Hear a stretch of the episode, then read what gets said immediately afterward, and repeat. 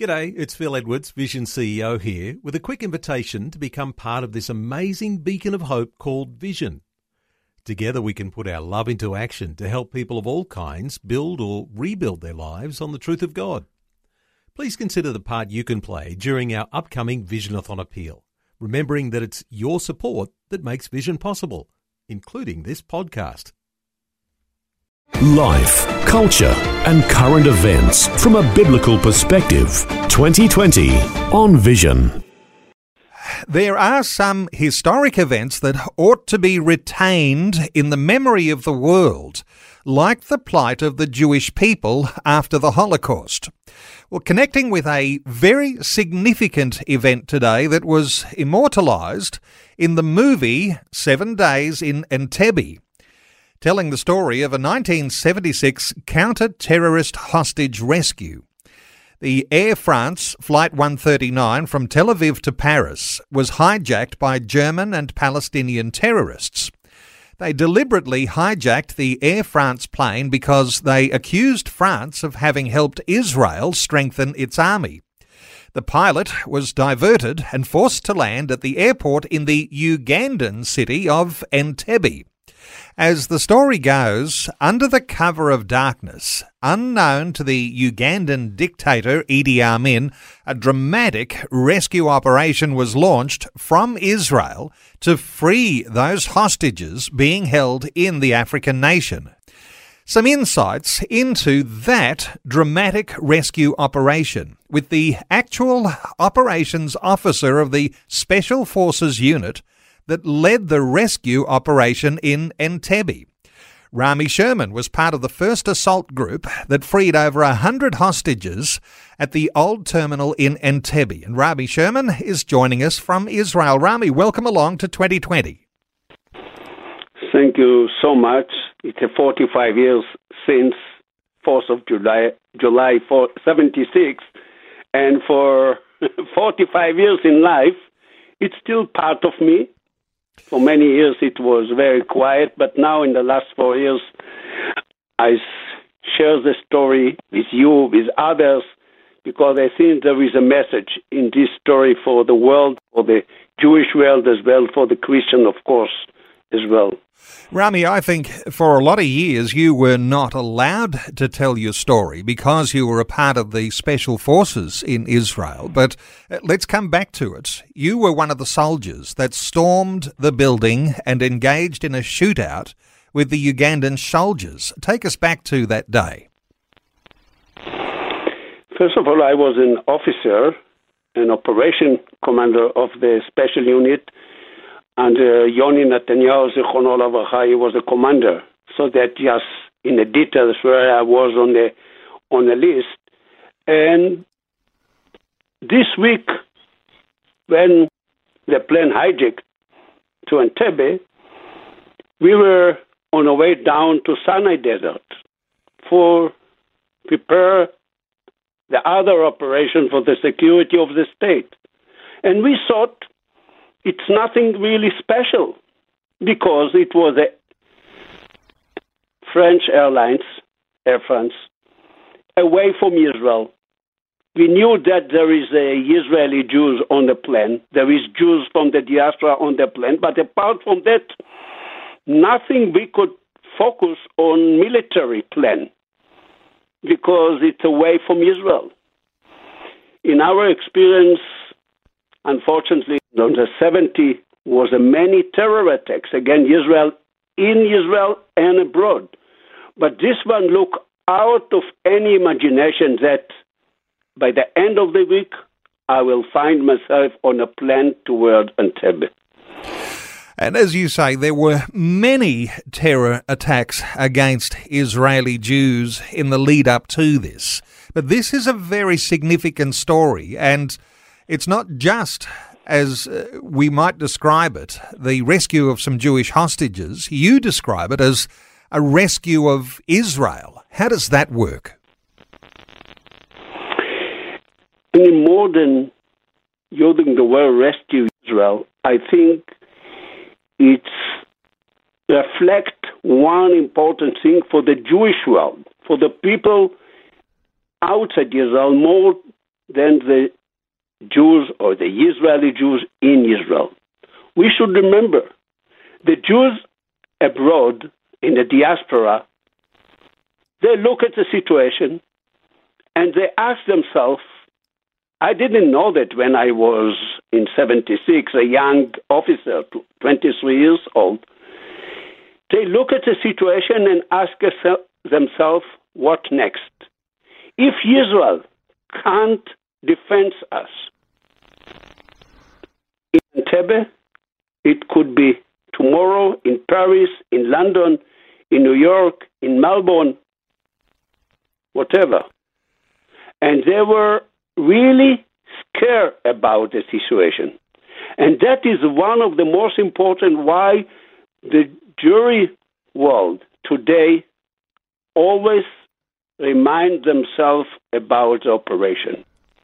The connection between the jury world and the state of Israel. It's a very strong connection, but not every day people think about it. That is my idea.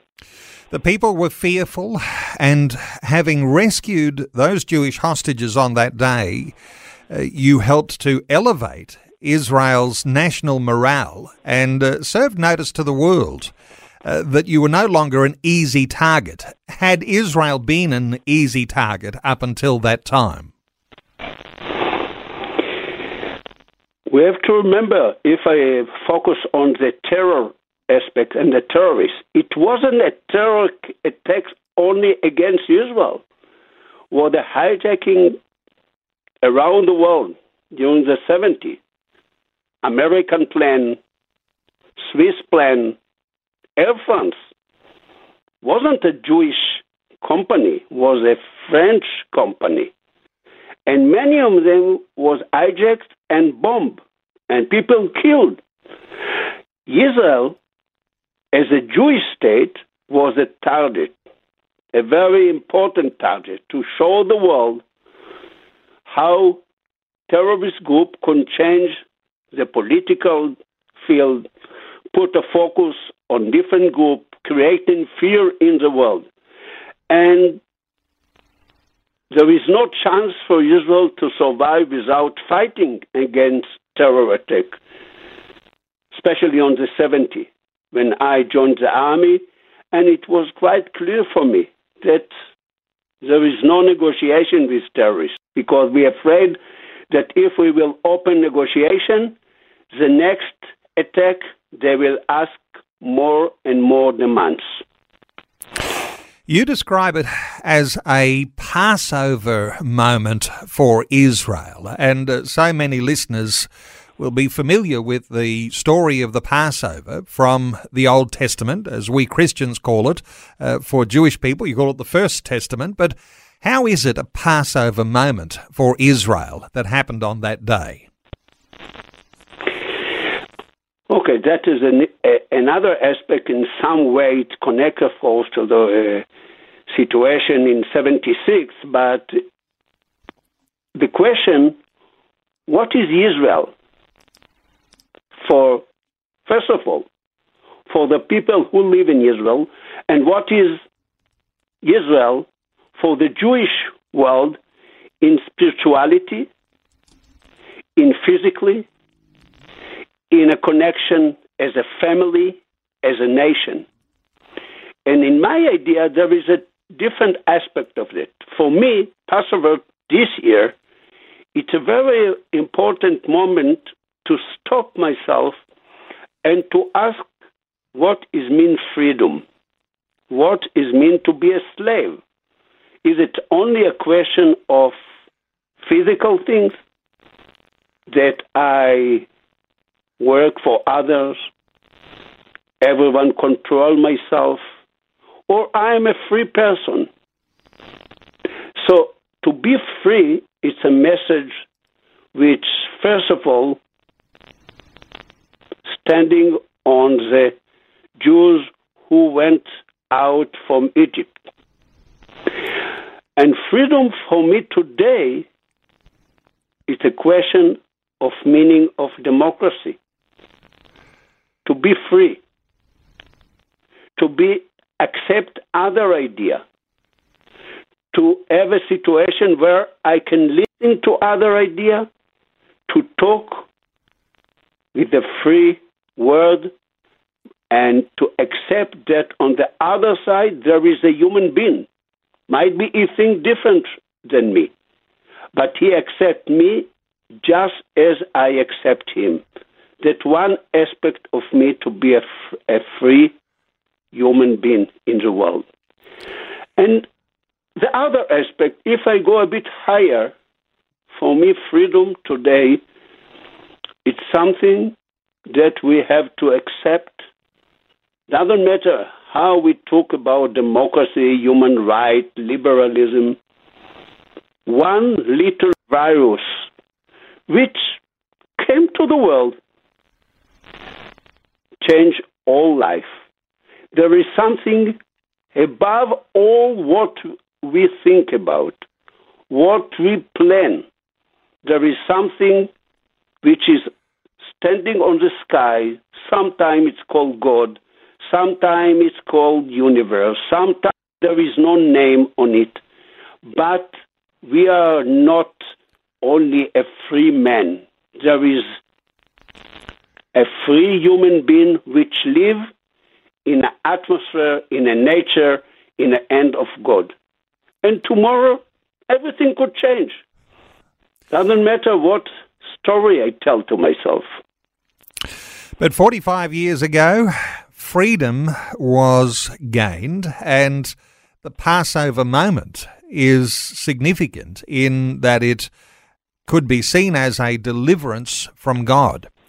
We'll continue our conversation just ahead. Rami Sherman is our guest. He was an officer, a part of the first assault group that freed over a hundred hostages at the old terminal in Entebbe back in 1976, a significant day for the nation of Israel. We're back with more in just a short while. We're taking a little bit of time to unpack a story that, well, if you're a little older, you might remember.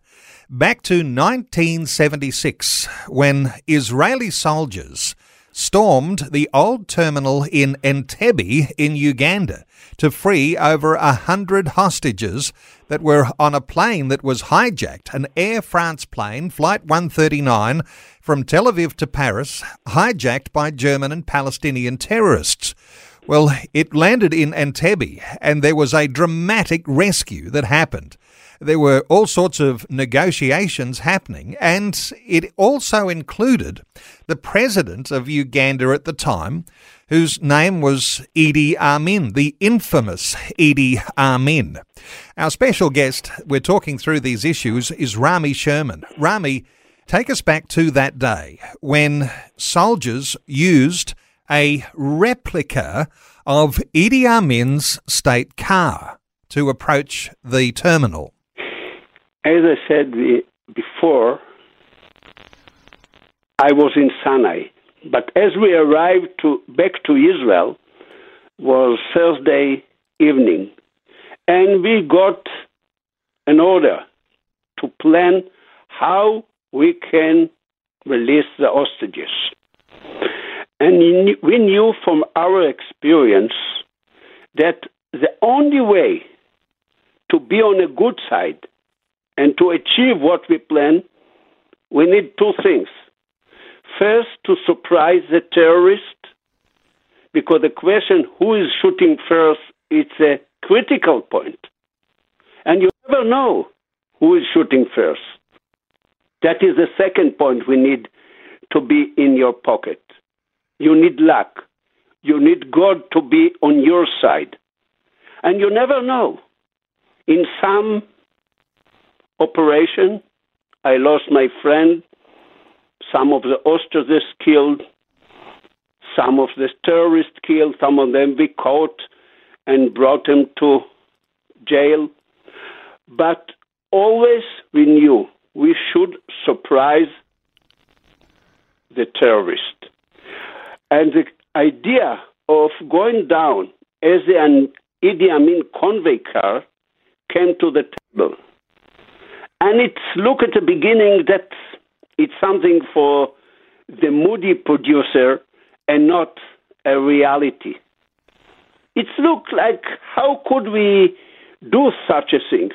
Sitting on a old Mercedes and look like two guards on a jeep behind and 4,000 kilometers from Israel. We drove on a strip to where the terminal. It looked not a logically planned.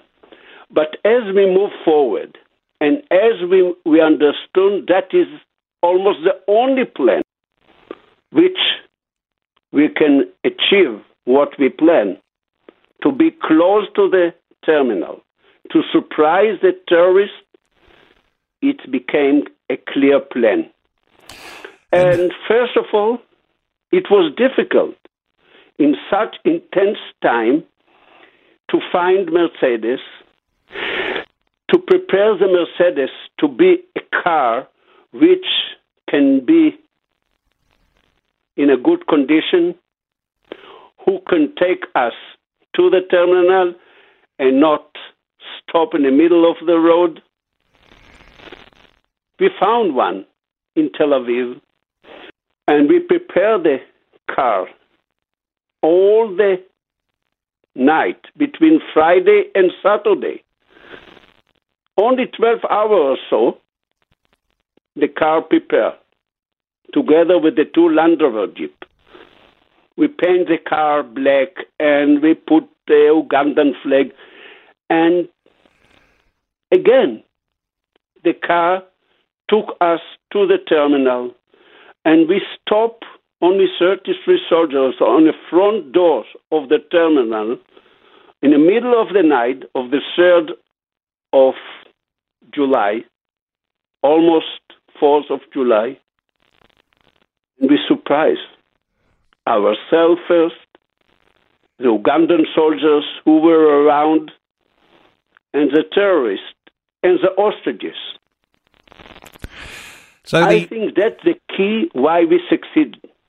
So, an Israeli transport plane landed in Entebbe that night without the knowledge of the Ugandan government, and the Mercedes that you had prepared back in Israel was aboard that plane, and you drove it up to the terminal. And on that day, all of the kidnappers were killed. In fact, four hostages died, and the good thing in that 102 were freed. How did that feel when you, in fact, had the privilege of leading those hostages out of the terminal?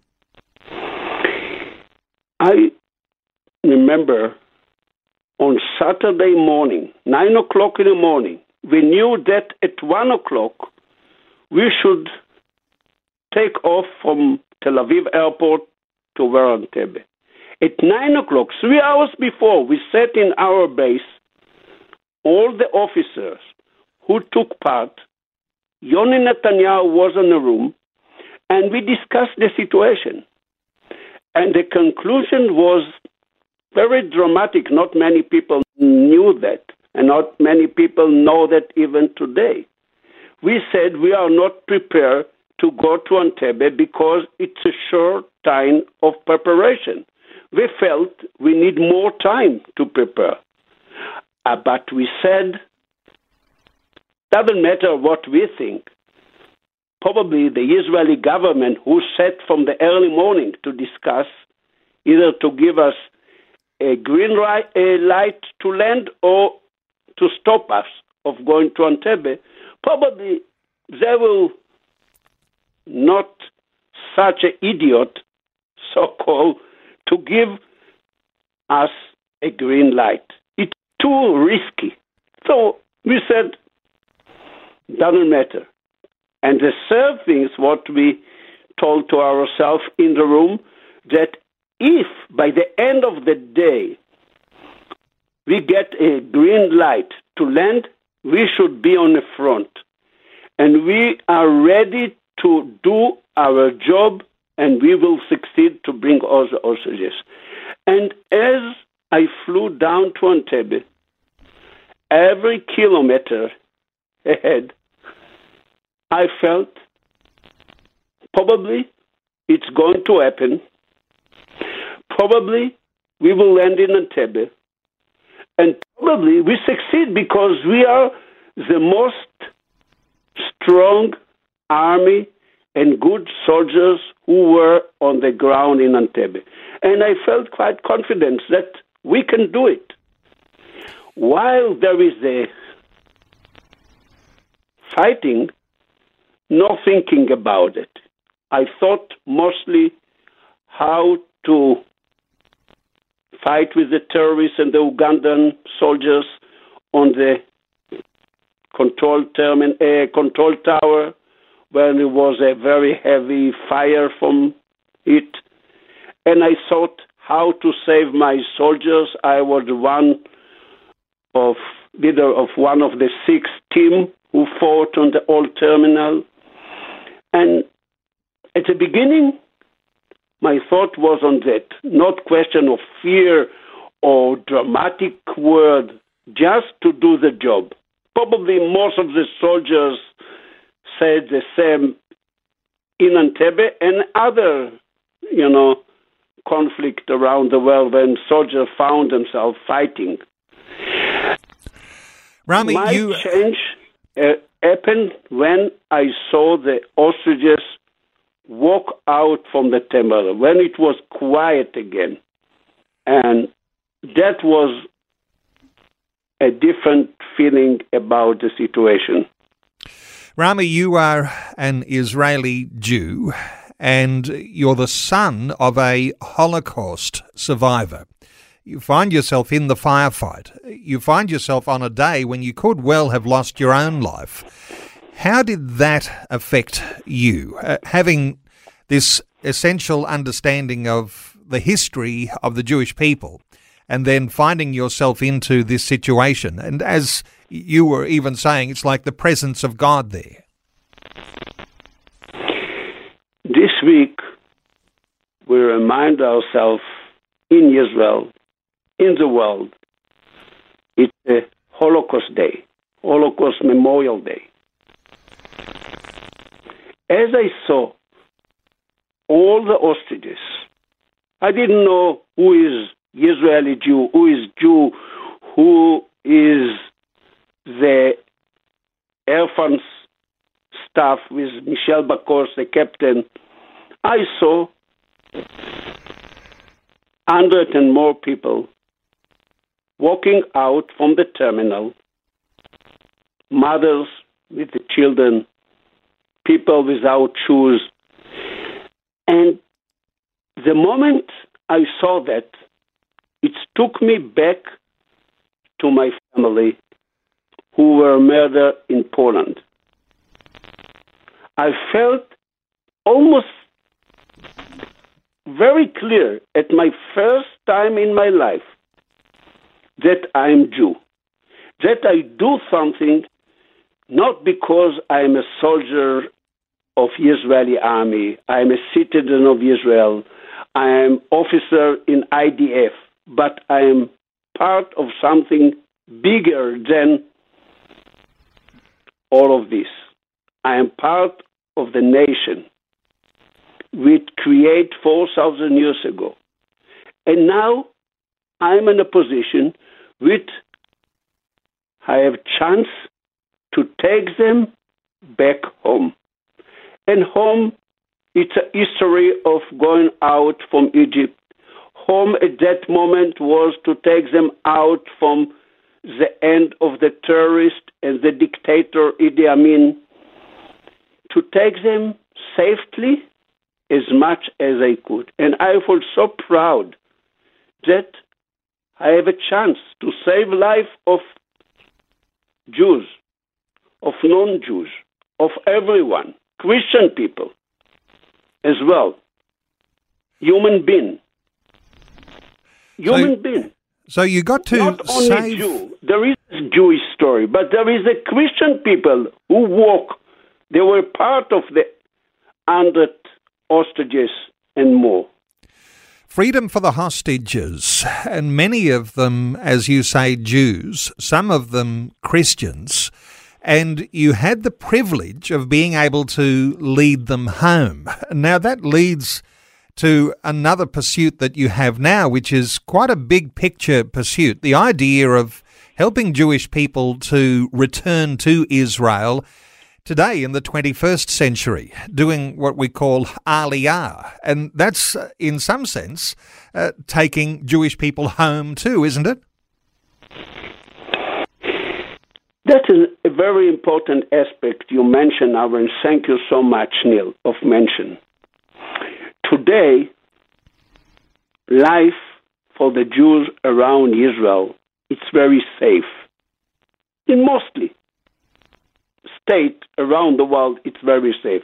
And more than that, there is a new ideology, let's call it, of universality, of globality, globality of one big village in the world.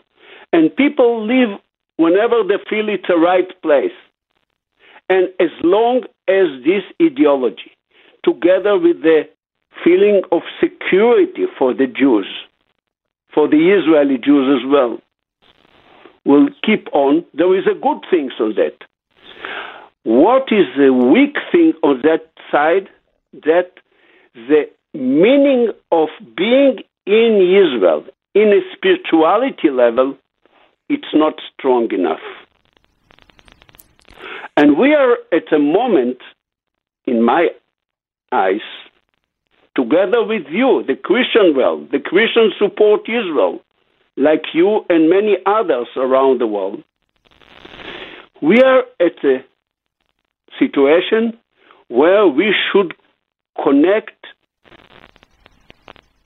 spirituality, mentality, strength of people, of Jewish people to Israel.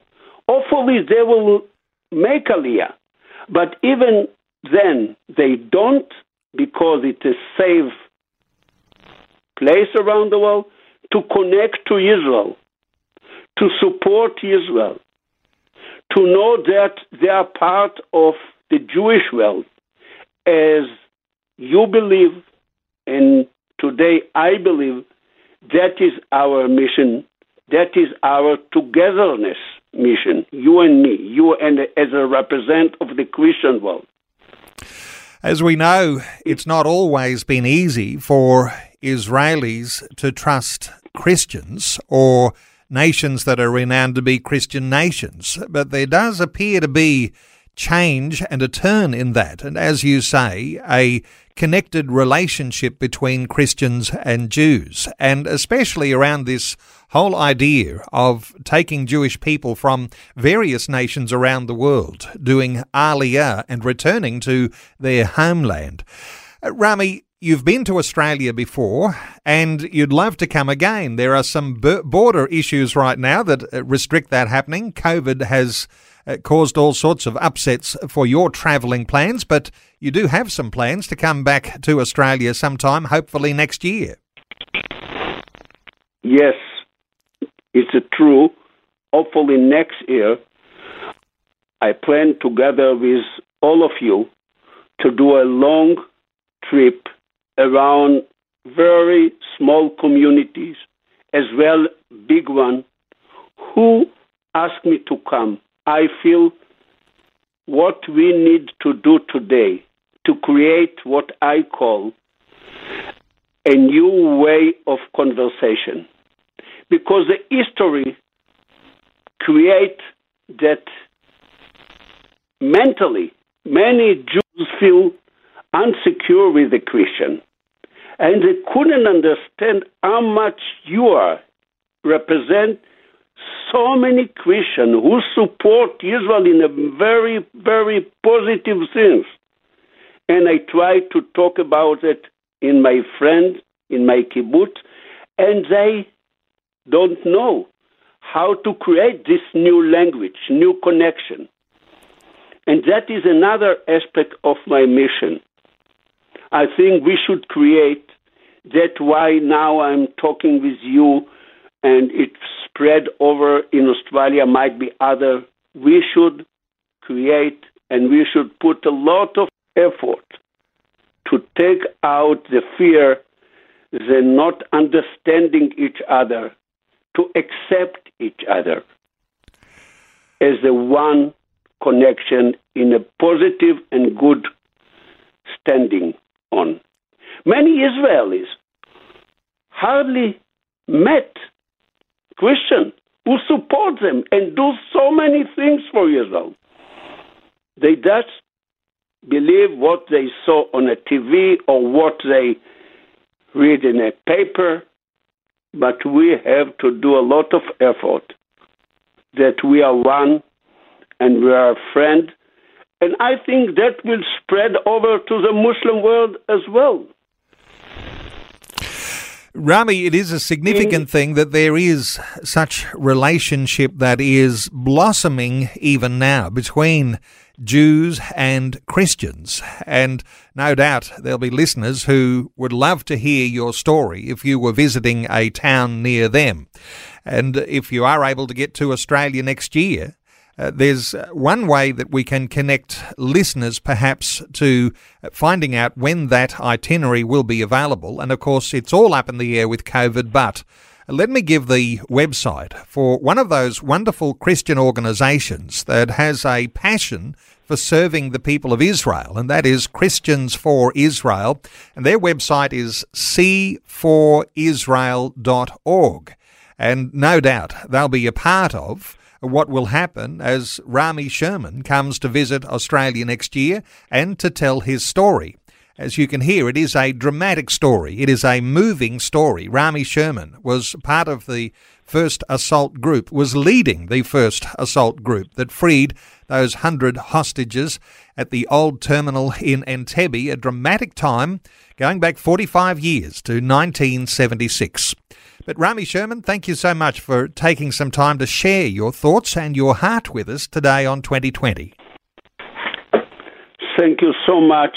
It's a privilege, it's honor to be together and create a good time to think about better future. Thank you, Neil.